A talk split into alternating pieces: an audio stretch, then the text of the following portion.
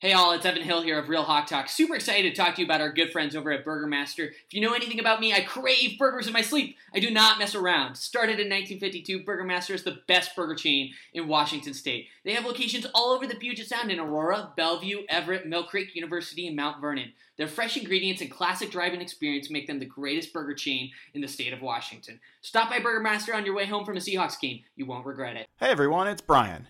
The real estate market is crazy. Finding an agent you can trust isn't easy. Thankfully, the one thing I'm more certain of than Brian Schottenheimer calling a running play on second and long is that you can trust John Hurlbut and his team at Altitude Homes. I know John personally, and nobody does it better in Pierce, South King, and Thurston County. So head on over to altitude-re.com slash HB to get real estate help you need.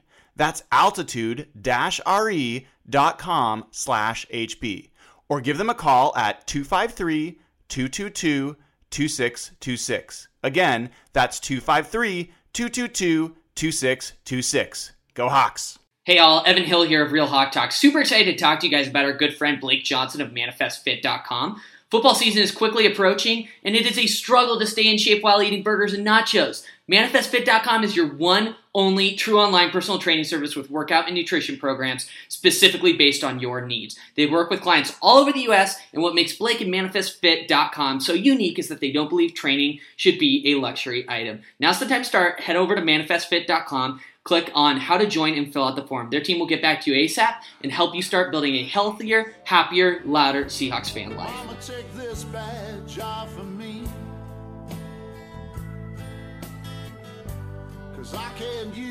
Hello, everybody. Uh, welcome to another episode of Real Hawk Talk. This is Brian Nemhauser at Hawk Blogger on Twitter. And, uh, you know, kind of been waiting for some information to talk about or a game we could react to or a scrimmage or something. But uh, honestly, the Seahawks have buttoned everything up. So you know what we're gonna do? We're gonna we're gonna make wild speculative guesses uh, based purely on our collective uh, knowledge of past Seahawks and current uh, uh, assessments. So they're going to be super accurate, um, just like all of our predictions have been in the past. Um, I will start the show before I introduce the guys just by uh, providing a warning, public service announcement that this is really no different than any other time for Evan. Um, for the rest of us, we usually are making informed projections and predictions. Um, and so this will be a little bit more different, but for Evan, this is just this is just per usual. So I think we're all kind of getting a, a chance to walk in his shoes, and and uh, yeah, it's gonna be interesting. Um, and with that, um, I, I do want to bring in uh, Mr. Evan Hill. How are you doing, dude? I am good. I was, you know, I've been looking forward to tonight's show for a while. I know we've had sporadic shows over the past few weeks. Maybe it was only one show we had over the past few weeks, but um, it feels good to just talk about football because football is going to happen and football feels normal and I'm excited about it. This is this is something I've been looking forward to. Yeah, and and uh, I see you've got your handle back. I thought I was gonna have to like manage that, but yeah, I at had Evan, to. At Evan in SEA, you want to explain what happened there? No shenanigans whatsoever. But do you want to know how much I paid to get the handle back? I do. Six hundred no. bucks. No, you did not. I'm totally kidding. I didn't pay a dime, but, but, uh, you know, sometimes you make some risky decisions on twitter.com and people steal your handle. And this is like the third or fourth time it's happened. And it's not my fault is what I'm saying. I, what I'm saying is I'm a victim here is I, I'm the victim. Feel empathy for me because I deserve it. Thank you for that. Uh, um, next, we'll bring it over to uh, Nathan Ernst. I think he's at still Nathan E11 on Twitter. He's consistent, stable. He is Nathan. How you doing, my friend? Pretty good, pretty good. Also excited to talk football. It's uh, starting to feel more and more likely, more and more real, and it's pretty cool. Yeah, yeah, absolutely. And and uh, last but certainly not least, and completing our pretty much stable quartet for a few years um, is Jeff Simmons at Real Jeff Simmons on Twitter. Jeff, it's been a little while. Good to see you again. I know I've had to miss a couple big shows. Dana debuted, Derek debuted. They did pretty well in my absence, so I'm glad you're still including me in these shows. But I'm I'm happy to be back. Well, you got to earn it, dude. It, it, this is Okay. always compete. I mean, I can't. You should not rest on your laurels because uh, there's no guarantees. So, so like this is not a Pete Carroll. Uh, always compete. You know, we had some pretty strong uh, showings. You know, any one of us could get knocked off uh, at any time. Um, So it's like Survivor now. Yeah, Nathan, you look like you were gonna ha- you got something to say there. No, no. Just I'm I'm uh I'm I'm gonna keep it on my A game. Apparently, I, I could I could get ejected out at I'm- any moment. So I was going to say I'm the Germain Ifedi of this group. I am exceptionally mediocre, but my position is forever entrenched and I am never leaving. So I think that makes you like the Evan Hill or something to that effect, maybe. can't get rid of me. uh, well, um, uh, on that note, um, please, uh, if you haven't already, um, go ahead and click subscribe. Uh, click the little bell button uh, to get notified uh, for the show. Go over to patreon.com slash hawkblogger. Sign up there. We've have the, the active Slack channel. Got a couple folks added in the last week or so. And as the news is breaking, we're, we're talking there. So you'll be able to get a hold of us. And I will will mention that Dana, um, who is hopefully going to be a regular for us, she's she's uh, unavailable this week, but we'll be back. So uh, for those of you who are looking forward to having her around, we will uh, we'll have her back uh, hopefully in the next show. So um, there's a there's a fair amount that's kind of gone on, and before we get into the core of the show, which is is making baseless predictions, um, let's talk about some some Seahawks related news. And and the first thing we're going to talk about uh, before we get into the Earl Thomas situation, which we will touch touch on in just a second, uh, I want to ask you guys. Like news broke this morning that the Miami Dolphins are going to allow thirteen thousand fans in their stadium. And uh, we've already heard from the Seahawks uh, since our last show that their first three home games will not include fans. Um, they've worked on that with the governor and, and the state and determined that that's the right way to go. And so I posed a question, which to me is not meant to be political, but certainly ends up being political for some people. But just from a pure sports perspective, you now have a situation where the league's allowing some teams to have fans in their stadiums for home games and some teams to not have fans and some teams are not having fans in their stadium for home games. How do you guys feel about that? Like do you feel like that's that's the right way to go? How do you feel like that impacts the game how do you feel about, that as a seahawks fan? And, and if possible separate out how you feel about what's right for the pandemic. Let's just talk football and sports part of it. Like how do you feel about that just from a the way the league's allowing that to, to happen? And and uh, nathan i want to start with you. Uh, I don't think it bothers me too much, um, just from a football perspective, especially at the numbers that we're talking about, right? Um, you know, if some if some teams are having full stadiums and some teams are having empty stadiums, that'd be pretty drastic. But if you're talking about the difference between thirteen thousand and you know just pumping in crowd volume, I, I don't know how big a a difference that really makes. Um, it'll be interesting though, because I, I do think that you know you're going to have different states that have taken different approaches to this and you could end up with pretty drastic differences and at that point i think um, the league has to do something probably more for pandemic reasons but also you do have to start considering you know that it becomes a, a different a competitive advantage or disadvantage right depending on which side of it you're on Yeah. So, I mean, uh, Evan, uh, if you can build on that for a second. So, 13,000 is where it starts. Let's say after the first game, they up it to full capacity or, or something. Like, any of those things could start to happen. Do you, you have an issue with, with having dis- different rules for different home teams um, in the league? I'm glad you mentioned this, and I'm glad you actually tweeted about it either this morning or the day before because I've actually been thinking about it a lot since you mentioned it. And I have a little bit of, I don't think it's a hot take, but a take on this. If your team is significantly affected by five to 10,000 drunk fucks in the stadium, and your team measurably, measurably does worse, your football team sucks your football team sucks. Like I, I, I 100% agree with Nathan. If we're talking a full stadium, different ball game. Okay, then I can see some legitimate competitive issues because a full stadium can actually make like significant crowd noise. But I'm just not bought in that like what'd you say 10 15,000 20,000 Dolphins fans would material and materially impact a game. Now you mentioned how this relates specifically to the Seahawks. I'm not too concerned about it from Seattle's perspective. You know we have this history of being you know really strong um, home team in like 2012 2013 2014 2015 that's not really true anymore. I, you know, these past several seasons, they haven't been like undefeated at home like they had in those years. They've become a, a really good road team. So I think from a, from the Seahawks perspective, I'm not really concerned about it. Um, I, I obviously there's a lot of moral and implications and stuff that we won't get into, but I think if we're just talking 15 to 20,000, you know, drunk Miami Dolphins fans, like, come on, like your team sucks if, if they're if they're measurably impacted by that.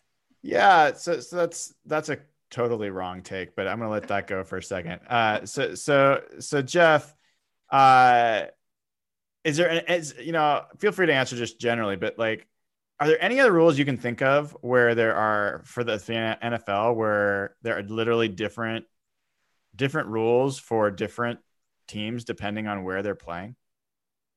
Not really, unless you consider like size of stadium, how many fans they can let in per team. That's the thing that kind of bothers me about this whole thing. I, I saw Sean McDermott on the Bills come out against it today, and he was saying that it's just ridiculous that there isn't a standard set of rules for every team. So I just find the whole thing odd that they're not. Yeah, like what Nathan and Evan said is probably correct. It probably won't really matter. It just from like a, a league organization perspective, it just looks bad and looks odd. But at the same time, like it's hard to blame them for trying to get revenue any way they can right now in a year. But Brian, I, I, just got to jump in here, Brian. I do agree with you though. If, if like the Packers allow a full stadium, yeah, I do think there's a competitive advantage. Absolutely, when you consider false starts, crowd noise, like that's a real thing. Um, but I, I'm just not worried about it in the in the meantime, as long as these small percentages are allowed.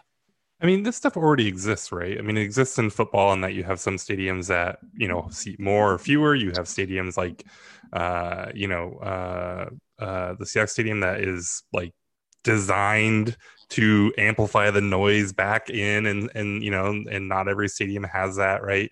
Domes. Um, or uh, teams that play on turf, right? I mean, these are all differences. And then if you look at other sports like baseball, I mean, there's no two baseball fields that are the same. Uh, MLS has some of this, right? I don't I don't know how much that's true anymore, but some MLS fields are not the same size as other MLS fields.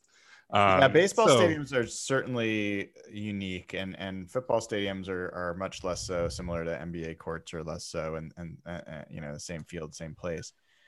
Uh, you know, we don't have to spend a ton of time on this, but you know, it's it feels off to me on a couple levels. One, it feels off to me that the league is not mandating an approach across the board. Like this feels like a league decision that should be made and it feels cowardly that they're not stepping in to to manage this and to me it's a sign of a very owner driven league where the commissioner is basically their bitch and and does what the the owners want them to do so like i i feel like just from a competitive standpoint it's purely the wrong approach like there should be one rule across um just in terms of ensuring some level of of even competitive play Secondly, it's wrong for me on a, uh, I mean, related to that, if there was one rule, it should be related to how you're managing the situation, the pandemic overall. And so, if if it's basically going to, uh, you know, encourage people um, to open it up, uh, you know, that might be in poor situations, you know, from a public health perspective I think that's super off. I think that's not only off from a competitive standpoint. I think that's off from a, you know, a societal standpoint. So I, I, if anything, I would love to see it the opposite be encouraged. That you know, um, you know, you have to reach a certain level of of you know management of the pandemic, or the overall country has to reach that in order for it to be happening. So you encourage people to to to do what's necessary to limit that. But anyway, I, I find it I find it frustrating. Um, I think I might find it more frustrating than others, but but uh, at least wanted to get your guys' take on that. And one I mean, guy that, I, yeah, go ahead. Go ahead. I definitely find it frustrating from a you know managing the pandemic and are you being responsible perspective. Um, I mean, we there's a lot that you know there's a ton of discussion that can be had about how safe it is or how risky it is and all that. But I mean, I think that you're right that like this this is not encouraging the right behavior, right? Where you, you're you're encouraging teams to uh, you know, maybe look the other way or maybe take more risks than they should to gain a competitive advantage. And that alone is is pretty irresponsible, it seems like. So from that perspective, I'm 100% with you. But from just a what is this really going to affect on the field? I'm pretty indifferent.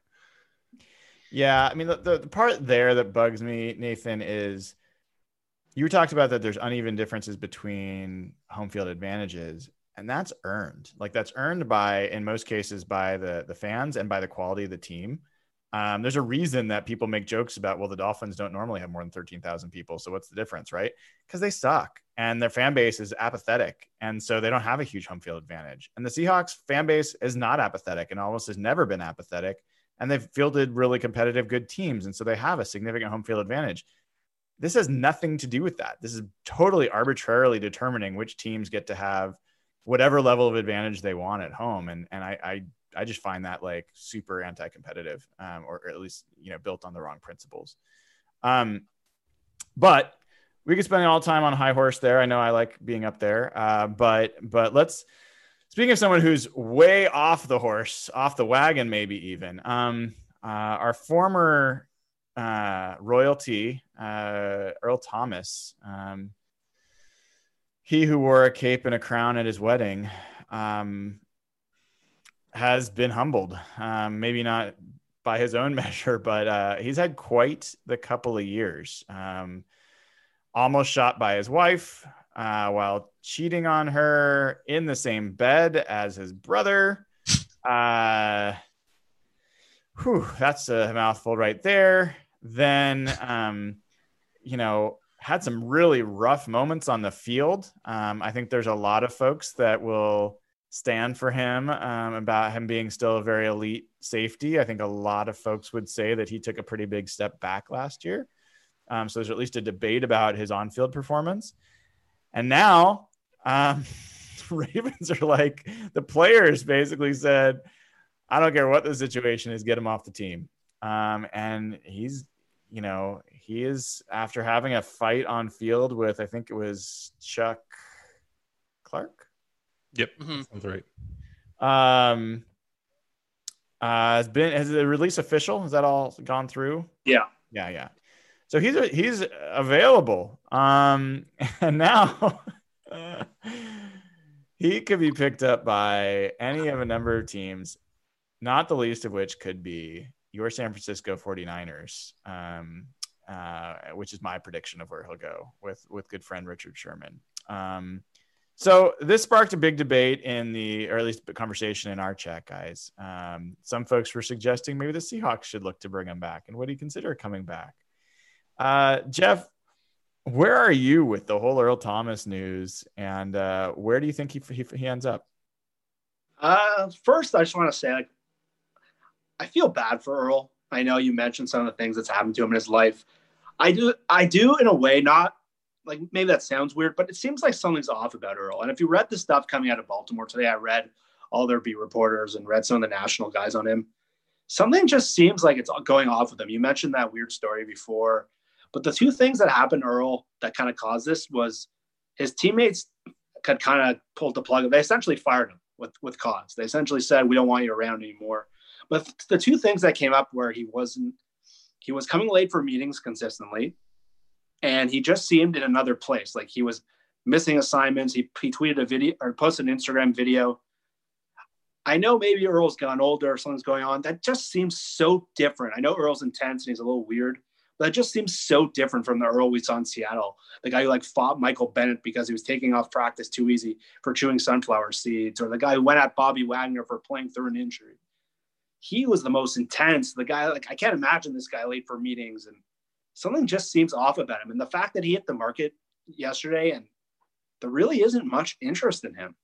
And when you see some of these guys get cut and like they get picked up the next day, something just seems off in his life. I don't know what it is. I don't know. I don't want to speculate, but from a Seattle perspective, like we can debate all we want. I'm sure they'll bring it up whether he's still one of the best safeties in the league I just can't see it happening. Obviously, if you could add him and have a three-headed safety monster, that would be absolutely incredible. But just hearing Pete today, even he was kind of talking the same way I did, where he just kind of feels bad for Earl. And so I, I don't want to speculate too much, but I, I don't see it happening. I don't see a reunion possible. Earl's my favorite Seahawk of this generation, so it, it kind of hurts to see him like this, but I, I don't see him coming back to the team. Yeah, I'm not a huge fan of the whole coming back to the team thing. Uh, Evan, where where are you on this? Yeah, first of all, bringing him back would be a catastrophe.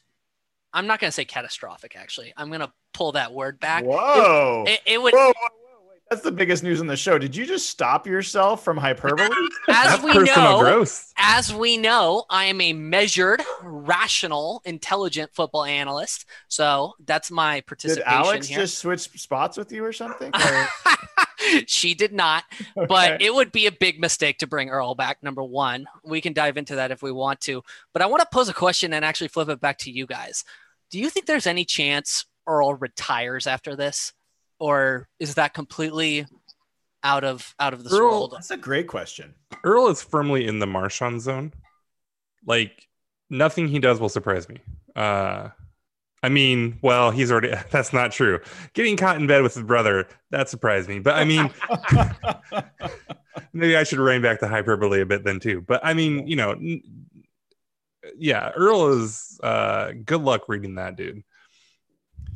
Yeah, well, one of the number of reasons I was not supportive of the Seahawks, you know, giving him an extension, which by the way does not forgive how messed up the team handled the situation and bum, you know, bungled the whole thing. That's different. But I was not supportive of getting an extension is based on all the information I had, he was he was no longer playing for the love of the game. He was playing for the money like and and that that's that's just what i understood. Could be second third hand in some of those cases. But i think there was evidence of that. And i think he's a guy who had been talking publicly as early as 2014 about how hard it was to get mo- motivated. Um, go back and listen to his comments after the loss to the chargers in 2014 after they won the super bowl. Um, and i think it was like week three or something he already was talking about just how hard it was to get back up for the games because they'd kind of gotten to the mountaintop. And so I I think it's a legitimate question. I think he still wants the money and and I think someone's going to give him enough money that it's going to be worth him showing up to play. Well, did you let me jump in here real quick? Did you guys see the report today that it came out of the Ravens obviously that he like was missing a ton of meetings and even one of the meetings he missed was because uh, he was getting his car washed. He, that's he- what I mean. That just doesn't seem like, like he's a top five highest paid NFL safety, a player of his caliber, a, a player of his tenure, of of his salary. You expect him to be a leader within the locker room and on that football team. It's obviously not. He, he's just not focused. There's no attention to detail. He's not organized clearly. It's uh, I, I could see why they wanted him out. It makes total sense. All right, last who's getting the last word on this because then we're going to talk about current Seahawks. Anyone want a last word on this? Strong Oh, opinion. they should absolutely look at bringing him back. Uh, I think he can fit really well alongside Diggs and Adams. Um, he can rotate down and play nickel, or Diggs can rota- rotate down and play nickel. I think that makes them better this year than what they're trying to do with Blair. Um, I mean, there's a lot of things that need to be worked out there. Like Earl potentially could get beaten out by Blair, and then is he really going to take a, a, a backup role or something like that? I mean, probably not. So Uh, potentially would be, but continue. sure. Uh, but uh, yeah, Marcus Blair is such a good safety that uh, he doesn't even play that position anymore. Um, Oh yes, noted defensive guru Pete Carroll, who started Tedric Thompson for 6 Let's- games. let's- oh yeah, let's let's talk about I that. I think schematically it can make a lot of sense. Um, he could he could improve this team this year. He did take a big step back, but he was still a very good player last year. Um, if he's right, and I'm with Jeff that I, I I'm a little concerned about him at this point. Um, but if he's right, uh, I, I think it, it would be a smart signing. you know, it that would was be a very impressive way of holding out Evan, but for the record. I- Like I Evan think- was about to get going and Nathan just kept cruising. That was impressive. I, I I think an awesome background, Nathan, would be if you could uh, have Earl just next to you in bed. Uh, No, no, no, that'd be creepy. no. So let's let's actually, since we're talking about Marquise Blair, uh, let's start there on our our baseless predictions. Um, uh, there's a lot of conversation about Marquise Blair in our chat. Uh, it, it, tends to be dominated by certain people on this show, but um, let's start with this. Um, I'd like to hear uh, a yay or nay, yes or no. Is Marquise Blair going to get the majority of snaps at nickel through this season, through the full 16 game season? Is Marquise Blair going to get the majority of snaps at the nickel position for this team this year? Evan, you look confused. Go. I'm like shocked that's even a question. Like, if he's healthy, of course. Like, you, who do you think's going to beat him out? Like, Ugo Amadi's like a decent player, and, I, and I'm still excited about him. But like Marquise Blair has a, a, way higher ceiling than him, and I think is a better player than Ugo Amadi is right now. I, I don't think it's even a question, assuming he stays healthy. Okay, so you've got a yes, Nathan. I think so at this point. Um, I'm pretty skeptical of the whole thing still, but yeah, I'm gonna go with yeah. God. I mean, it's a good question though. Like, who does get the majority of those snaps? I that that's what I can't answer. So, yeah, I'm. Yeah. Oh man. Uh, I'm gonna go with no, and because I just fundamentally cannot see him as a nickel against true slot receivers, and so, uh, I think somebody else is going to to get the majority of those snaps, and I so, have no idea how that's going to end up playing out because I haven't been able to see it. But for me, the guys that are candidates are certainly Ugo Amadi as well as um, Diggs. Um, you know, I still think there's a potential for Diggs to slide down. Who was the cornerback that signed with the Jaguars and then it all fell apart and you were advocating? Oh, that? he got signed somewhere else. I'm pretty sure. Yeah, but what's his name? Mm. Um, it's not Darqueze Dennard, right? Uh, somebody else, I think. Um, I mean, I'm I'm I'm I'm very skeptical of his fit in the slot and how he can cover, you know, really true slot receiver types, you know, the Edelman types or whatever. Uh, but I don't think he has a build that's all that different than um, the guy whose name is completely escaping me. Um, and so, uh, you know, it's it's it's not like he's going to be. It's not like you're putting Kam Chancellor there, so maybe it can work. Yeah, I mean, um, it was Darqueze Dennard. It was Dennard. Okay, actually, Dennard's smaller than I thought he was. He's only five eleven. I thought he was a bigger guy than that. So maybe I'm off on that. He's smaller. Um, so I guess what we got a couple of us are saying yes, a couple of us are saying no. Um, Evan, you are you are way out over your skis on Marquise Blair. Uh, what do you expect him to do this year? Like what give me give me a prediction for um give me a prediction for his pro football focus grade at the end of this year. His defensive grade. Well, let's be clear, it'd be very hard to top last year's pro football focus grades for Marquise Blair. He ranked as the NFL's 11th best safety overall. 11. So, uh, which he's not playing this year, apparently. Who's not playing this year? He's not playing safety this year. Oh, correct. That is correct. Yes.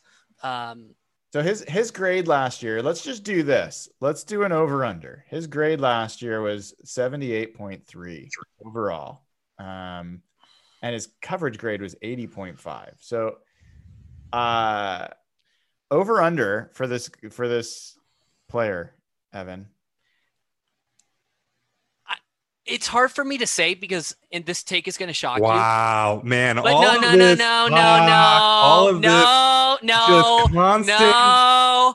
Is it uh, Marquise Blair is going to be the best DB or the the best draft pick that Schneider's ever made? He's going to struggle for a few games early on in the season, but he's going to get a hang of the nickel corner spot. It's a completely new position for him you know his background is obviously safety it's it's a new spot for him it's it's going to take some time for him to adapt and and learn the position i I could see him projecting as like a top. This isn't a hard question. Above or below over-under. seventy-eight point three. I just wanted us to take a minute and appreciate Where- this like calm and measured Evan. He's backtracking from hyperbole. Well, well, he's hold not- up, our, our, Like, our, our young man is like- grown up right in front of us. hold up. I want to. I want to see where seventy-eight point three would land among cor- cornerbacks though fr- from last year. Like, what is, you know what I mean? Like, so I think seventy-eight. that's better than Shaquill. Okay, so it'd be don't- or top it's right ten. about Shaquill. Yeah, Shaquill was 77.0. So I, I think he's I think he comes in under 78. For sure. Under seventy-eight. Yeah. That is so hard to square with your perspective on him being an elite player, which is 90 and above, by the way. Um, Pro, he's Bowl, gonna Pro Bowler's 80 and above. well, he's going to grow into that type of player. So He has that this year. ceiling. Not this year. No, I don't think he'll be an elite player this year. No. Interesting. Anybody have a different anyone anyone think he will be above 78.3? I wouldn't bet on it. No, I wouldn't bet on it either. So here, here's like like a good year for Marquise Blair for me is that he proves he can play the position. Hmm. That's that's it. Like if he can play that position, he, he's got a lot of value for the team. But yeah, yeah, that's all I'm looking for from him. Um, Do you think he's the full time nickel though, or is he a matchup guy? Well, that's that's what we were talking about when you had your little hiatus. Is is uh um, I'm the only one that did not think that he will get the majority of the snaps at nickel this year. Both Evan and Nathan have him getting the majority. Snaps. So I- assume what your hypothesis is, Brian, is that they'll put Ugo Amadi in on some of those shiftier slot receivers. Is that is that kind of what you're saying? yeah, or then- or that they slide Diggs down to guard the slot receivers because he's been a nickel corner and have Blair play safety, which is his natural position, which to me makes so much more sense. But Mhm. I think the only reason the team might, wouldn't do that is because they don't trust Blair to make the proper decisions at the safety spot, and they can cover him better as a as a corner with two good safeties behind him. Mm, They might use him as a blitzer too. Yeah, yeah, no, he's physical. I mean, man, it's just it's really hard for me to square it off. Like, he's certainly like I I don't. I think the guy's special talent is coming in and just knocking the snot out of people eh, from the safety spot. And you don't get to do that very often at the nickel position. It's not a physical, like, knock people on their butts position. So I don't know. I'm, I, and I just, yeah, well, I, I cannot, I cannot visualize what he would be like at corner. Can we shift to another training camp uh, Yes. position battle that we actually forgot to talk about uh, pre going live? Can we talk about the center position? That was my next place. Yeah. Oh, I'm glad you okay. brought it up. I'm really excited to. actually, I'm not really excited to talk about it. I don't know whether to be completely devastated or not, but I'll hand it off to you to intro us. Yeah, so so, so folks um, know that Justin Britt has been our center for a while, um, and I think most folks know that have been listening to this pod know that this whole crew is ready to move on from Justin Britt for a variety of reasons. Most of them being cap related, and the fact that he was pretty much an average to below average center. Um, so in comes BJ Finney, um, uh, someone that they signed from the Steelers who has a really good, you know, pass block rating. Um, not as strong as a run blocker, supposedly, but has played guard and center.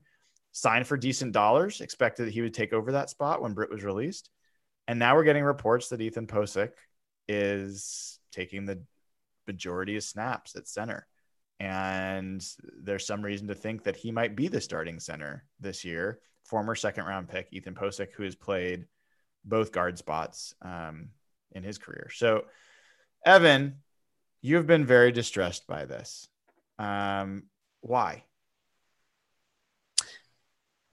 Because for the first time in the history of the Seattle Seahawks, they signed an offensive lineman who is a better pass protector than he is a run blocker. And when they made that, it, when they made that acquisition at a very reasonable cost, mind you, two years, eight million dollars, four million dollars a year, it's pretty cheap for somebody who uh, produced like he did. Steelers fans were super upset to see him go. Like you mentioned, he can play both guard spots, but where he excelled the most for the Steelers was a plug-in center. So he he was somebody I was hoping would take the mantle from Britt and provide a sort of stable force in the middle of the offensive line for Russell Wilson and um, you know be a be a singular light of pass protection for the team. But if Ethan, I, I, I guess this is my dilemma. I don't know whether I should be really excited about Ethan Pocic or be absolutely freaking out about BJ Finney. Like, which one is the right answer, or or is it, or is it both? Because this acquisition is something that I, I, I felt like at least on a cost basis was one of their better moves of the offseason. But I don't know. What do you guys think? Well, just to add some color to this, I mean, PFF grades uh, for pass blocking for BJ BJ Finney, he was 72 last year, which was his lowest. That's his lowest. I- am pretty sure I could go back and find that would probably be Justin Britt's highest, or maybe higher than his highest. Um, BJ Finney in 2018, 90.4 pass block grade, elite. Uh, 2017, 89.6, like elite level pass blocking. The year before that, 2016, his rookie year, 80.8 That's Pro Bowl level and above. So he has been a near dominant pass protector in his time. So, um, Nathan, how you know one? Let's let's go with predictions since that's the part of the show. Who do you expect to start at center, and how do you feel about it? Uh, I really don't know on this one. I'm gonna say you gotta predict. Pocic just to say it. I don't know. Um, uh, I mean, I feel bad about it. Uh, either Finney isn't as good as we had hoped, and like you know, a big part of my optimism and a big part of what I liked about this offseason was that they um, seemed to have a pretty smart approach to how they uh, went about the offensive line, and um, Finney was a part of that uh, for all the reasons that we reasons that we've already talked about. So, I mean, it's a it's a bummer. Um, hopefully, what it means is that Pocic is just balling out and is finally getting to play center, and it's all clicking for him. And in that case, it'll be great. But um, I don't know. It doesn't sound like that's the case. Like I haven't heard rave reviews for Pocic. It's just more the talk about you know him not or Finney not being uh, starting at center. So uh, it doesn't seem like a great situation, but I mean, we're we're dealing with very little information at this point.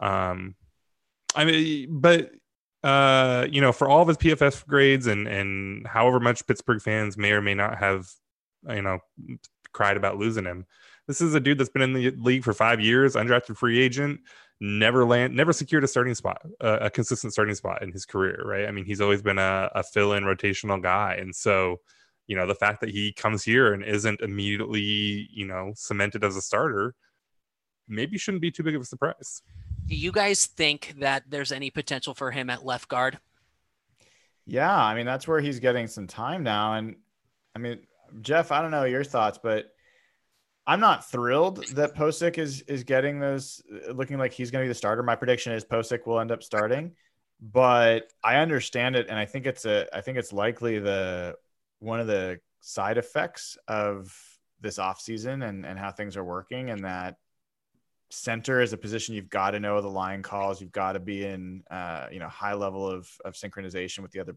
with the quarterback and the other lineman.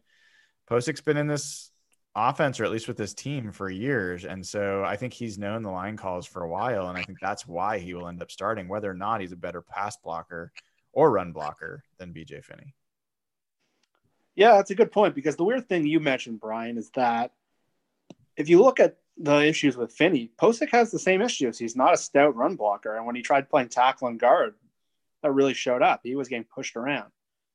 And the weirdest part about Pocic, I mentioned this in our chat the other day, I don't think he's ever played a snap in the NFL at center, which is his college position, his natural position. Seahawks have played him pretty much at every other spot in the interior but never played him at center. So I don't know if I should be encouraged or discouraged, but like everyone else, I was kind of excited about Finney. Even Russell said he called Ben to check in on him, see what kind of player he was. I found that kind of cool. But thinking about it a couple weeks ago, Pete brought up Justin Britt and said they were still checking on him. And at the time, I thought it was like a throwaway comment. I wonder if there's something more there. I wonder if they're a little uncomfortable what's going on at center. And I had heard some buzz. Teams are starting to look at him now, and he's getting healthier. And I don't want to see him back unless it's a backup job. I want to see someone else. But yeah, I'm a little discouraged just because I like Evan and Nathan was excited by Finney and I thought that was like a nice change to what they were doing off on the offensive line. But if they're already giving him snaps at left guard and right guard, where I don't think he's a great fit, especially with the way Damien Lewis is sounding, and I think Iupati is still a pretty functional starter at this level. I don't think you can have Pocic and Finney line up next to each other. I think that's a really weak line. And well, let's broaden it out for a second there. Let's talk about the line in general. So the next thing is is I want to hear your starting offensive line for the Seahawks week one. And I also want to hear whether you think that offensive line, whatever it's going to end up being for the course of the year, is going to be better or worse than the offensive line the Seahawks put out last year. And if you want me to start? Yeah, go ahead and start, Jeff, if you if you wouldn't mind. Okay, I will go Duane Brown left tackle, Mike Iupati left guard, Ethan Pocic at center. Hope I'm wrong about that. Damien Lewis right guard, Brandon Shell right tackle. I think the right side is absolutely secure. I think there's no changes there, and I think it will be better than last year. Uh, I think last year the right the right side of the line was a huge problem. Germain Ifedi is what he is. We've talked to him so many times on the show. DJ Fluker had a really poor year, and Duane Brown really wasn't healthy all year. And Joey Hunt played center majority of the season. So yeah, it's a new group. Yeah, there's a lot of questions, but I think like maybe the stability of Shell compared to Ifedi, who is a professional player, they seem to like what they're bringing in. Everyone keeps raving about Damien Lewis, and the second that draft pick happened, and I think Nathan dug into the film, he was like, "This guy's pretty good," and everyone seems pretty buzzed about him. And I think that right side alone, along with potentially a healthier Duane Brown and a, should be still an upgraded center, I do think it will be better than last year. Nathan or Evan, do you have anyone different than Brown, Iupati, Pocic, Lewis, and Shell? Uh, yeah. Uh, so Brown, uh, Jamarco Jones, Pocic, Lewis, Shell. You hear that, Brian? Your boy just got upgraded to the starting unit. He's a guard though. I I know it sucks. He was a good guard. He's like he uh that's I mean I, I, would be excited about that line. If why Jar- do you think why why you why do you think Jones is gonna start? We haven't heard anything about that. You just I just he's think gonna he's gonna prove out prove out to be the best guard. Yeah. And do you think it's gonna be a better line than last year or the or worse? Um I think uh so I think you know, four of those are pretty likely, right? Brown's set. I think Pocic is probably likely at this point, and then Lewis and Shell are set, like um, Jeff said. And then any of the players that you plug in at left guard, whether it's Haynes, Jones, Finney, Iupati, whatever combination that is, I think that's better than anything that they rolled out last year. It should be an improvement no matter what they do at left guard. So, would you guys disagree or agree that the entire right side of the line is almost certainly better right now than it was last year?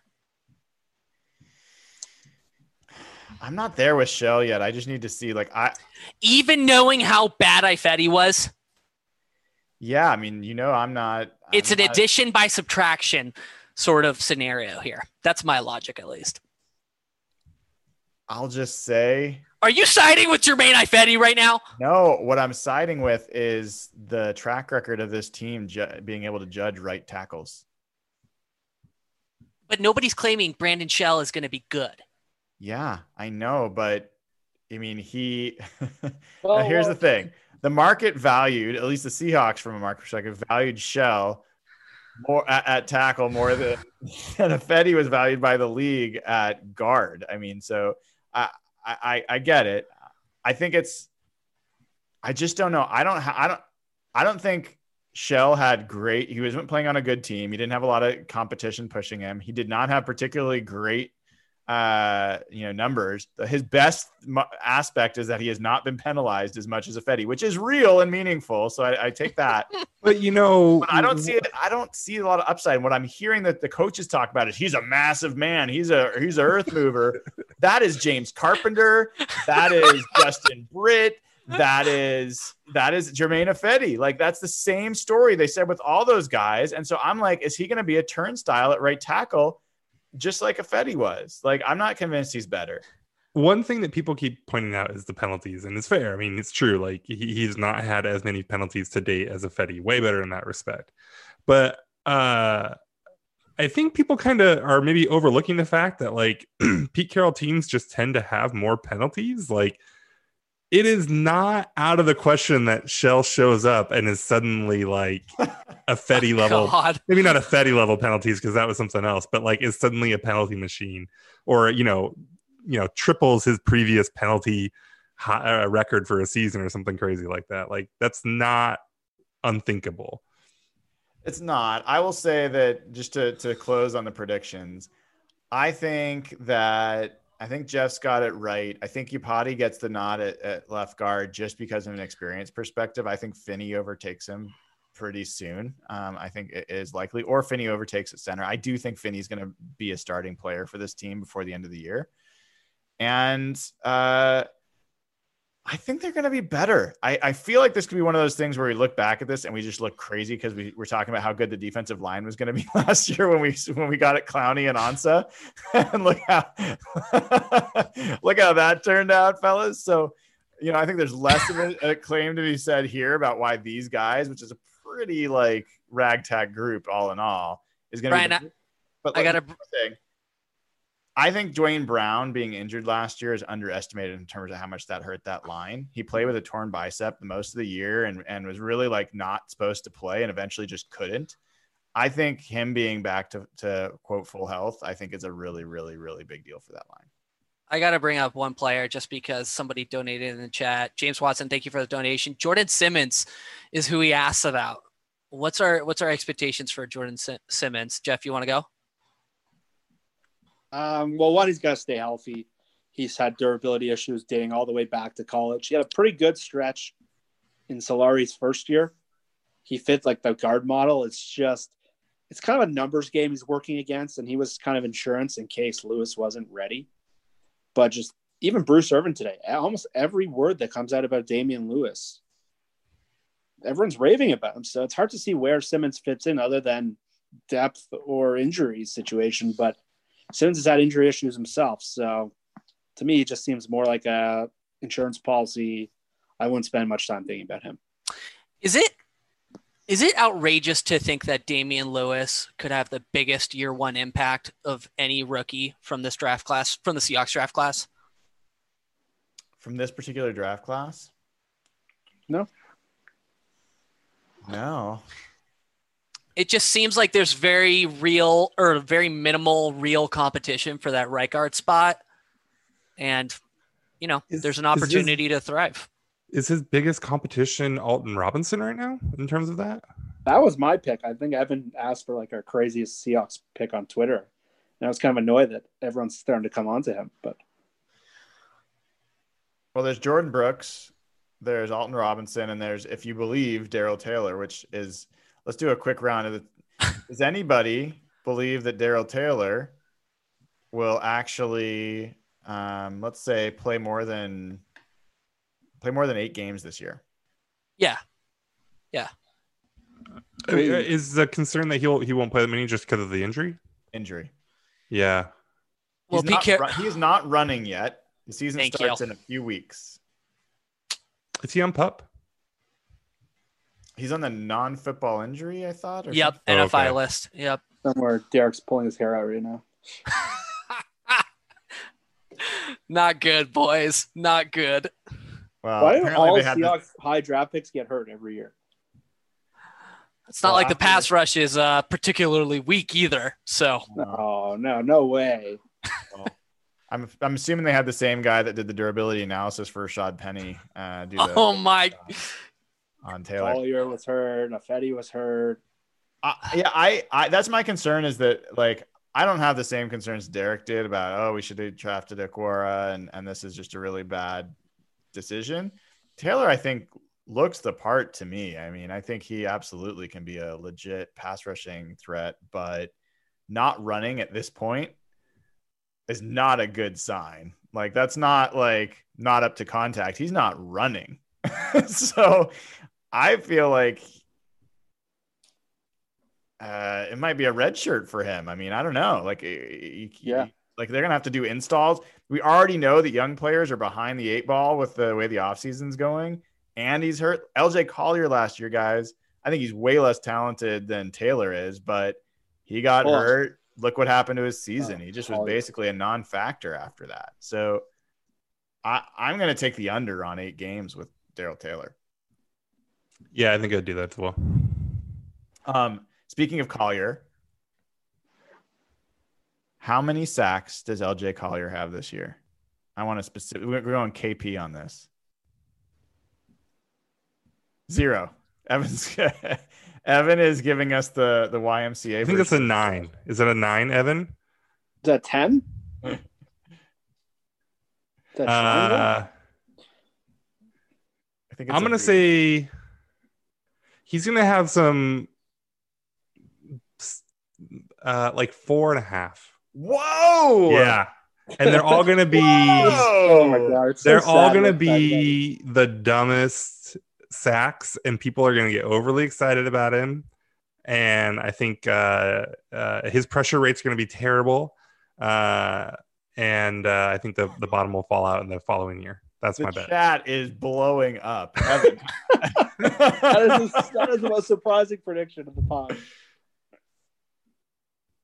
I'm not. I'm not. Uh, I'm not. I am not optimistic about LJ Collier. I- I'll just leave it at that. I am not optimistic. You and I are in the same boat. We're at zero. And I will say, like, You're going zero too? oh, zero. Absolutely. Do you remember Baraka Atkins though? Oh, yeah. Yeah, he had like six sacks one year, like four or six sacks one year, and I, I think it's gonna he's gonna have a Baraka Atkins, Atkins four and a half sacks. He had like a cool Mortal Kombat name. So, I- like, He did. It's Collier's true. got nothing. I, I have a question I would like to pose to the group. What What is LJ Collier good at? He's got good hands, good No, strong hands. no. What is Falling he good over. at? Is he really good at that? Does he have Yeah, really strong I- hands? I think he is. I think Yeah, he was. I don't think he's shown it in the NFL, but I th- I saw like I saw really promising heavy hands that pushed people back, and I thought I saw pretty quick hands that got around people. I did not see anything like that last year. No, he just fell over almost every snap. Which was my point I was about to make on the Damien Lewis articles. One of the things I read is, yeah, Damien Lewis has dominated LJ Collier in the pass rush drills. I'm like, oh God, what does that say about Damien Lewis hype? Oh no. Yeah, he's really working against a tough group of defensive tackles too. I know. What happened to the whole? What happened to the whole? They're going to sign a DT thing. Remember when we were like, "Oh, they're going to sign snacks. They're going to sign whoever." What happened to that? They're What happened not to the signed moves to anywhere come? else. They're not signed anywhere else either. No, it's just I think what happened was a lot of the defensive tackles started opting out.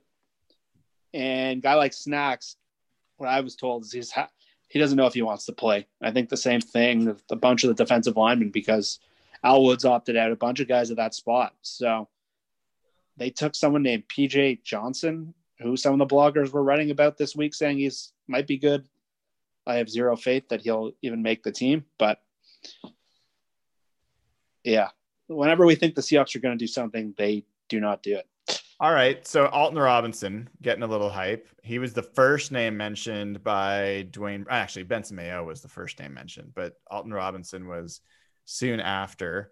Uh, how many sacks for Alton Robinson this year? More than Benson Mayowa it does. You want Wow. you want to put something on that? now I'm debating whether I should have said that or not. But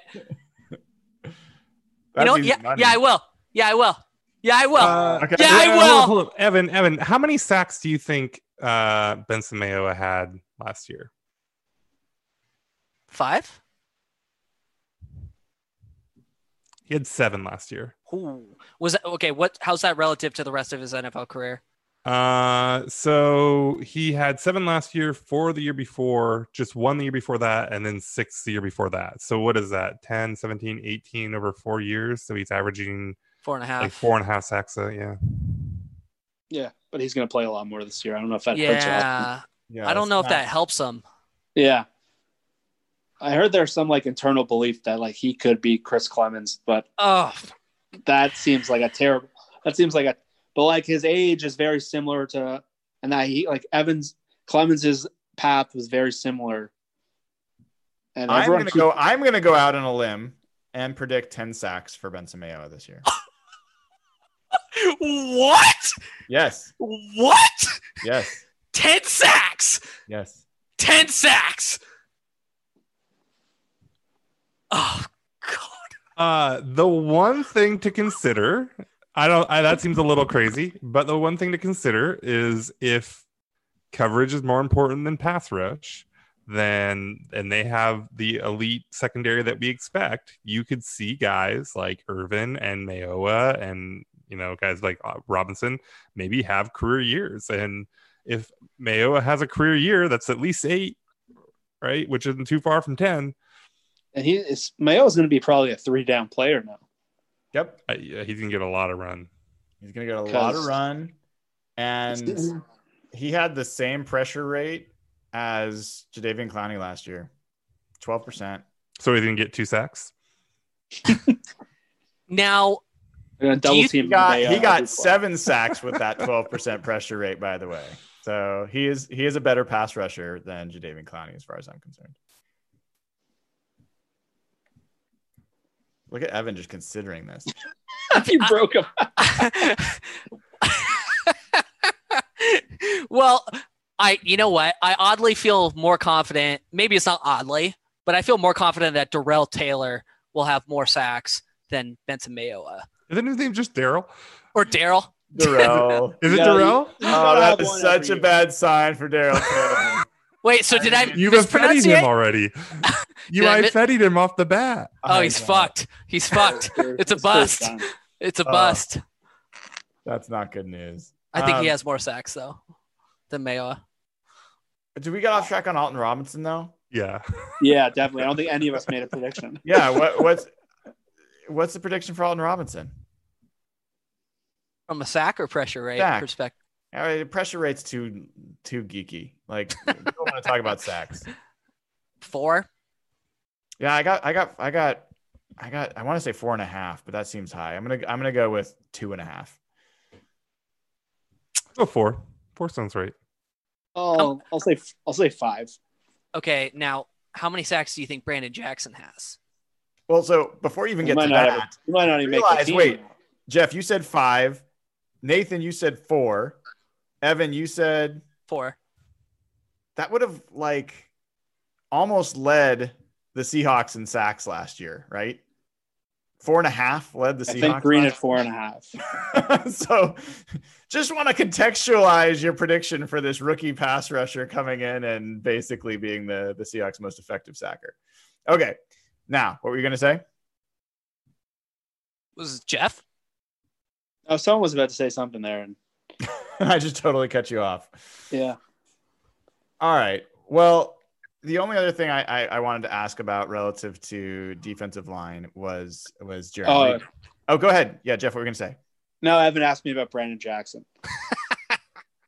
you know, Well- I felt bad this week. Yeah. I felt bad. He had like a serious neck injury, He- he, or he got knocked out and left on a cart. You know, I don't hate Branden Jackson the person. I think I think Brian, you said it. I listened to one of the shows that I missed, and you said it perfectly. No player is more like a Tim Ruskell draft pick. Well, maybe Collier actually. Collier resembles Lawrence Jackson a lot, but Branden Jackson just is like the kind of player that just doesn't get better any year, and I, I can see the team likes him, but like I don't want him to get injured or fail. I just think he's not. I just think he's a terrible football player with zero upside. So I'd rather see Baraka Atkins, who at least runs around and does exciting things, or Nick Reed or something. You haven't been very transparent about your thoughts on Branden Jackson. He he just. I watched the Philly game early in COVID in the playoffs. I remember Evan called me insane for doing this. I was bored. It was early, and like he was trying to pass rush, and just watching him run right into like the arms of Jason Peters and going absolutely nowhere. It was so painful. He got he made zero dent. So it brought back horrible memories, and I thought the team was done with him, and he keeps crawling back, and all right, I mean, they can't get rid of this. Cannot It's like- spend any more breath on Branden Jackson. I'm glad he's healthy. That's about as much as I can say. Uh, now, who will have more sacks? Jamal Adams or Jarran Reed? Jamal, Jamal Adams. Adams. Everybody's go Jamal. every, you're all Jamal Adams. Pete Carroll's gonna use some voodoo shit with him. Like I'm I'm excited for I'm excited for Pete Carroll to get his hands on Jamal Adams. It's gonna be fun. Interesting. Interesting. I'm I'm gonna go with Jarran Reed. Does that say does that say more how we feel about Adams or how we feel? It's a about combination. It's a good question, Jeff. I think uh, I don't know Well, that the- we've seen Ken Norton uh, utilize his players to full extent or do his creative things, and Jamal Adams. As much as the uh, Gregg Williams comment was, you know, you know, whatever uh, annoying. Um, I think there's some truth to it. I think Jamal Adams is used very creatively in, in New York. I don't know that we've seen the Seahawks be as creative with how they use their safeties. So um, I, I have to see it a little bit. Are they going to let Jamal Adams be the player that he's been before, at least from a pass rush perspective? And I think Jarran Reed is a little like ridiculously undervalued by this crew. Like I don't think he's he's like a 10 and a half sack guy, but I don't think it's unreasonable for him to get five sacks this year. Oh. Yeah, sure. Five sacks is within the realm of reason. Yeah. Yeah. That's that's yeah, he won't I mean he won't live up to his horrible contract, but you know. Yeah, we won't go there. Um All right. Uh who else? Who else? I mean, okay, Jordyn Brooks, first round pick. We got to at least talk about him. Um at any point th- this year Sorry, I just got distracted by someone sponsoring trying to get Evan to unblock them. And gonna I did do it just now. Thank you to M Web. You have been unblocked. I actually I will accept your money to unblock people. I will do that. Do we want to take an over under on how long it takes the guy to get blocked again? Does he make it 10 days? or does he block Evan first? That would be a power move. I mean, you did pay a guy to unblock you on Twitter, so you still lose, but that that would be pretty strong. Evan has got a heavy blocking strategy. He is he is much better at blocking than any Seahawks offensive lineman we've seen. In, in Fuck yeah. and Fuck yeah. He is ge- generally his strategy is to create an echo chamber of people that only agree with him on everything, and so he just basically Correct. uh, only my opinions are good and I only want to hear my opinions. yes, it's a, it's an interesting and uh, very disturbing uh, approach to life. Um, Jordyn Brooks, Jordyn Brooks, does does he start this season for more than four games? Is he a starter? For What position? Didn't have to say. Why? Why does that matter? I mean, he has to be the clear starting Sam, right? I mean, I think Bruce Irvin is. hmm. Wow, uh, yes. you said four games? four games. Oh, yeah, yeah, yeah. No, I'm definitely going yes. Quarter of the season. All right, so you guys are both think he will start at least four games. Yeah. He's going to start at least 12. Wow. I would be psyched if that was the case. I have to say, I am firmly in the Jordyn Brooks over KJ Wright camp. Like, Oh wow. I would feel a lot better about the Seahawks if if Jordyn Brooks was getting those first string snaps Then I mean, guy KJ was legit good last year. I So, like, he's a danger to drop off. And so I'm glad that they have him there, but I think he'll end up starting 12 or more at Sam. So that, that's my follow up question to you, Brian. Is that a is that a ceiling decision, a durability decision? Because KJ, like Nathan said, had a really good year last year. Maybe his best year as a Seahawk, honestly. I have some others I'd pick for him. Just to, like I I think his speed was was pretty suspect last year, and I think his numbers were good. But I I don't know that I would say that almost anybody on the Seahawks defense could claim that last year was a good year for them. Um, but that being said, my reasons, Evan, are I think KJ's on a clear decline. I I I- think that he's just from a speed perspective was always challenged. That was never his strength. And I think that he's been on the razor's edge. He's one of those players that even a half a step for him makes him like I think questionable as a an, an NFL starter.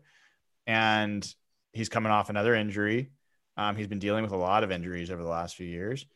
And Jordyn Brooks is a first round pick, and I happen to really believe in him. I think he can be, I think he can be better than KJ over his career. I think I think that's possible for for what his ceiling could be. So I just would love to get that speed and tackling on the field as soon as possible. That's, so I have a question for that. I think Brooks might be the nickel linebacker with Wagner. So what if KJ starts in base and Brooks comes in for nickel? Because they got killed by the Rams and the 49ers in the middle of the field last year. Their linebackers looked so slow. If he plays that role but doesn't start, is that still a pretty good situation or does it have to be like him taking over for KJ? It'll be fascinating considering that the knock on Brooks in the draft was his coverage. Yeah, Yeah. that's not. But that- though. he can cover. Yeah, I think That- he can too, but it would be fascinating, right? yeah. but that was kind of a usage thing versus because if you looked at his film the year before, he was pretty good at it. Uh, uh, sorry, y- you totally sidetracked me, Evan. No, I don't think the Blazers are- are leading right now.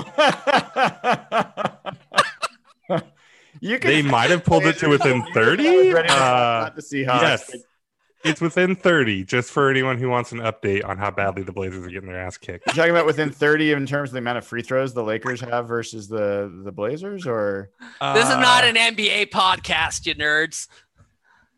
Uh, well, so one thing to keep in mind though with KJ is like I, he's interesting because his ability to come up and play stuff and sniff stuff out, and you know play in the flats is still really good.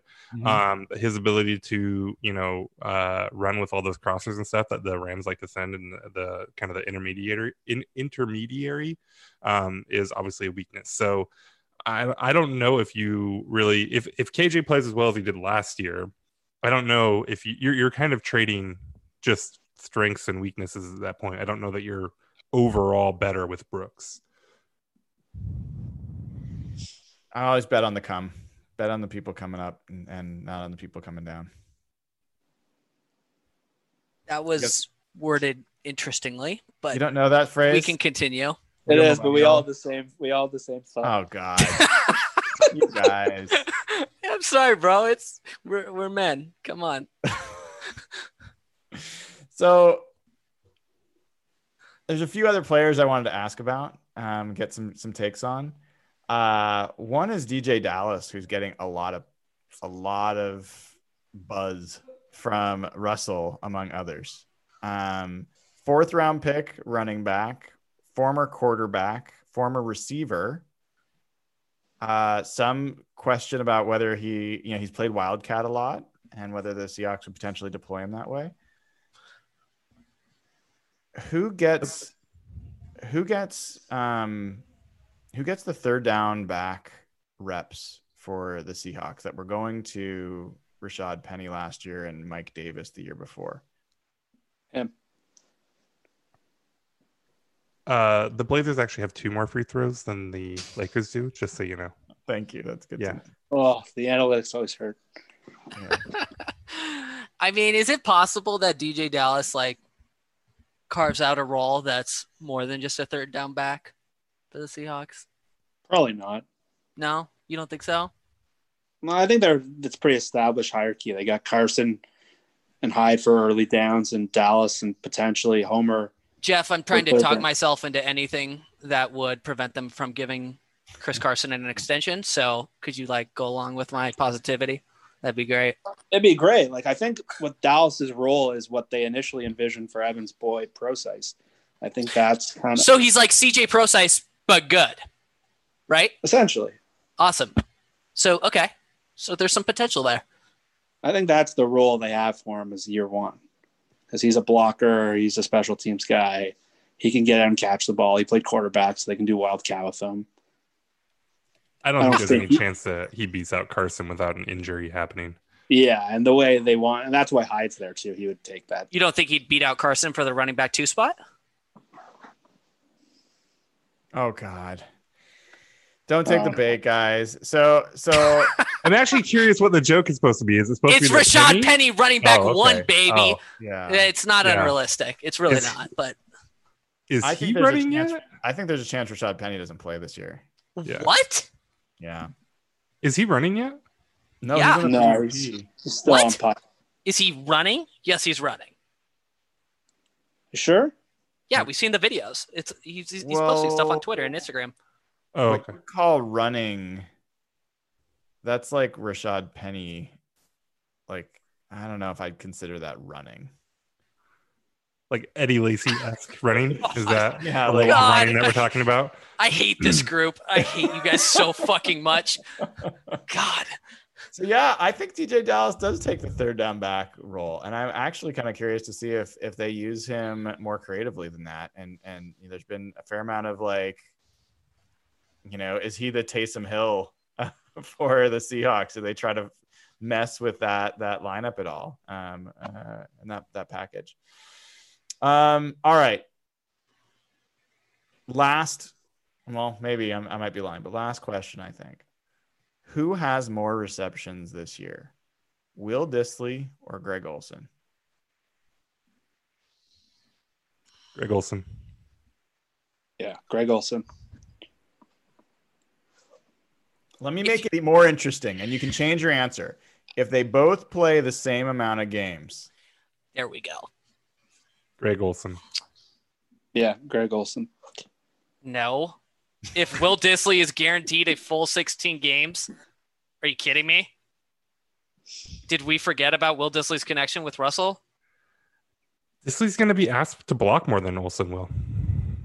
Yeah, it seems like Russell and Olsen have something going on. I love, love, love Dissly. Like, you know, arguably my maybe my favorite current Seahawk in terms of like, man, impact per snap. But um, I got to go Olsen. I think he's going to be huge for this team. I think he's still one of the Oh, most I- underrated additions. I think seeing this offense with Metcalf, Lockett, Olsen, and Dissly all available, hopefully that happens on a regular basis. I think that's going to be really, really interesting. I'm still hesitant about the price they paid, but if you're right that Craig Olsen does make a major impact this year, I think it's a huge Craig. Did you just call him Craig? I heard No. Craig. I heard Craig too. Craig, Craig, Craig. if if Craig Olsen plays well this year, it's it's a huge deal for Russell. So we saw what happened when Dissly went down. So I lied. One more question, and you guys can tell me if you have others. But DK Metcalf, Tyler Lockett, same question. Who has the most receptions this year? Lockett. Yeah, I'm Lockett. I'm going Metcalf. I'm going Metcalf too, Brian. Okay, Just feels lied. that way. Is DK Metcalf going to have a? Is he going to have a better second year than uh, Julio Jones did? Uh, would you like me to tell you what Julio Jones did as a? As a It was sophomore? 1108, wasn't it? 1100 yards and eight receiving touchdowns. How touchdowns. many targets did he have? That's a I'm going to tell you. Just hold on a sec. You guys keep talking. Um, so wait, we got two people that say that Tyler's going to to have the most, and two of us that think DK Metcalf is. Um, So he had 1198 and 10 receiving touchdowns. as a sophomore, as a second Correct. year player. On 128 targets. Yeah, no. Yeah, Yeah. no. DK won't hit that. I think DK is ascending in a similar pattern, but I just think there's too many balls to go around here, and no, He's not going to get the targets. It's just that simple. that's what that's why I asked. See, the thing that you guys are missing on this is uh, DK. How many yards per reception did he have last year? Wasn't it like 20? Or it was pushing up towards that. I think so. Yeah. 21 I think maybe. his first year with Julio was almost identical. It was pretty similar. Um, so I, Nathan, could you just say like I was wrong? As in, About what? could you just say like you were wrong About what? about DK Metcalf? What were they wrong about? Many times throughout last offseason, I declared that Calvin Johnson was not an unreasonable comparison to what his future career would look like. You said I was a lunatic. Could you please apologize for that? Uh, no, because I still don't think Calvin Johnson is a reasonable comp for DK's career. Uh, Agreed. It's completely disrespectful to DK. Like, sure, sure. Also, I never called you a lunatic. I know that much. So You called me. If you did, no one would blame you. so no apology. No apology. no apology. No apology to me. No apology No. to. Okay, got it. I 'Cause think I wasn't wrong. The wrong. You picked the wrong prediction to to harass him about. I think if you talk what we talked about how many yards and touchdowns DK would have, and Nathan and I were definitely low on that that number compared to where you were. I wonder because I know that you shared the clip of you being wrong about that, Evan. I wonder what. uh I don't actually remember what my prediction was though. I think you said like five or six hundred receiving yards. That sounds right. Yeah. yeah, I remember this at Matador, like specifically. Yeah. So I was gonna say I feel like it was probably about 600. So Yeah. I'm comfortable with that. I'm okay with that. That's how I if I, if I underestimated him there on that. Does does anyone feel like Phillip Dorsett's going to be an impact player? Is he just going to be like Jaron Brown level decoy, not really factoring into the offense? He's gonna have three games where he catches more than 100 yards and a touchdown on like three catches, and then he's gonna have Okay. like 12 games where he like has one catch and it's a screen pass and it goes for like three yards. Can he he's play? gonna Can he play punt returner, or is that not a thing? I don't think so. Okay. I think he's a one trick pony that has one very clear skill set that fits with Russell. But I think what Nathan said is right. I think teams that could take him away, he'll have very little impact plays other than those deep passes. If the team size Josh Gordon, do you think that he's the number three receiver or Phillip Dorsett? Oh, Josh Gordon, easily. I think it's Dorsett. Really? I don't know. I mean, this might be a, a that we might be overly simplifying here. I Yeah, mean, that's those a are very- situational. yeah, Yeah. exactly.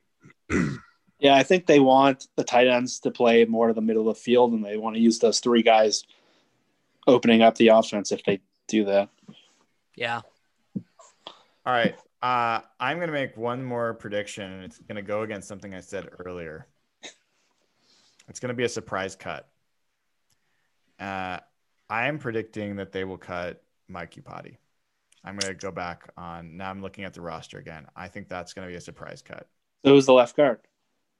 Uh, any one of a number of guys. Um, Phil Just say Phil Jones, Haynes. Just say Phil Haynes. You know you want to say Phil Come Haynes. Come on, he's the Phil Malik Haynes. Turner of this year. Let's be honest here. Come on. I wanted to be well, dude. Phil Haynes was getting as much hype as Damien Lewis last year before he got hurt. Just Oh don't my- forget that.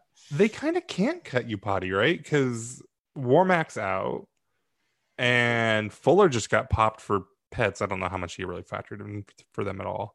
Um, They've got like who were Haynes, there? Simmons, uh, Pocic, Finney are Jones. all guard options. You only need to have one. We have to have a little depth. Like who's the backup? That's four guys. I don't know. I think in a year like this, you kind of need a guy like him. So All right. actually, can we go around the table on that one maybe surprise cut Yeah. that each person might have? Um, so Brian, yours yours was Mike Iupati. I'm gonna go with Iupati. And don't give me some like crappy thing like you know. No, I'm I'm really I'm looking at the full roster right now. or something. Does Gino count as a surprise? Pretty so. weak, but It's weak. I'd be, I'd be Okay. very surprised. He's apparently been pretty good. Um, Does David Moore count? no, that's no. Yeah. Jeff, do you Joe got anybody? Fan, Joe Fan listed him as a as a surprise. I know, and he had a Leno little too. bit, a little weak. Sorry, Joe. Could LJ we? s- Collier? Make a call. You can't keep throwing names out. I picked one. Be decisive, fellas. Uh, I mean, I don't know if this is a big one. Could Carlos Hyde not make the roster? Yeah, I was looking at him too. The, because just because the running back No. p- group looks so competitive, I think they need him because there's no Penny and Carson's durability issue. but th- but you have Travis Homer, who, who Pete Carroll really raved about. Is that your call or not? Evan? yeah. no, it is. Well, It is. I'll, I'll Okay. go I with. don't- I don't Um, see it. I, I'm being forced to pick somebody, so I think Yeah. it's Carlos Hyde. I think Okay, that's I'll a- go- That's an interesting call. You know, what's the cap implications of that? Uh, they would save two million by cutting him. Okay, that's enough to sign Clowney. I'll go Jacob Hollister. Ooh, all right. I don't know if I call that a surprise, but I mean, you got you got a pile of tight ends there, but okay. How about John Ursua? That's a good one. Yeah, that's a good one. It'd be a Nick surprise is- to Seahawks Twitter for sure. Nick is in shambles right now. That's a disaster. I mean, I agree that David Moore is probably the more likely one, but if we're talking about surprise, and I'll go Ursua. Between, I mean, there's just a lot with you have Lockett, Metcalf, Moore, Dorsett. You got a, a rookie in Swain. Who knows what they want to do with him? I, I, I doubt he makes the roster, but they're supposedly kicking the tires on Preach. They're interested in Josh Gordon. Russ is advocating for AB, so there's a chance that they add another receiver, and this team doesn't tend to carry a lot of receivers. So Well, it's gonna be interesting when they cut Jason Myers. Why would they? Col- oh do they save You know, money? I'm not gonna Do they save that. money? Because if they save money, I want that one. They save money because people would stop burning their jerseys and and no longer watching Seahawks games. They would lose, go negative in cap space by a million dollars. So That'd That's be worth steal. it. That's no, stop it. Jason Myers is gonna have a good year. You guys, you guys shit on him, but like, he's a pretty good player. So Blair Myers. Yeah. All right, fellas. Anything we missed? Anything you want to cover before we uh we wrap this up? The Seahawks should sign Jadeveon Clowney. I feel very strongly about it. I, I think that'd be a good addition. I think they should pay him some good money and add him to the defense. Yeah, I think it could help. Yeah, good football players make good football teams. That's my analysis. Yeah, this is I'll say Jamal Adams, first team All Pro. Oh, you're saying he beats out Blair? No, that's not possible. They'll both be the two All Pro safeties. There right, isn't I- even I- I- playing that- safety, that- you guys. that does raise a question. Seahawks scoring defense. Are they going to be are they going to be in the top half of the league in opponents points against? Yes, Yes. So just because of the way that they play football, they don't like to. I mean, Pete Pete Ball doesn't just have a lot of points generally, right? I mean, so they slow it down. They're not going to get into like big shootouts or anything if they can help it. So Really? But like They also have a really easy schedule this year. Like I don't think they play like I think they have the easiest quarterback opponent schedule in the league. So I mean last year they were 19th in the NFL. And they don't even have to be that. How, how many points between 19 and 15? Yeah, they were pretty horrible last year, and they still were 19. All right. I mean, You don't with think the, so? with with the upgrades they've made to the secondary, I mean, is it insane to think that they could be top ten? That to me is that is the probably the most important number in my mind. I think if the Seahawks are top 10 in scoring defense, I think they're a legitimate contender. Um, and I do think it's in the realm of possibility. I, I, I think it's in the realm of possibility. I'm not saying it's likely. I would This agree. Defense. Do we all agree that this defense is like a lot better though, right? Yeah, In, in the secondary, yes. Just no, like in total. oh yes, yes. I think so. I so. strongly in that camp. Yeah.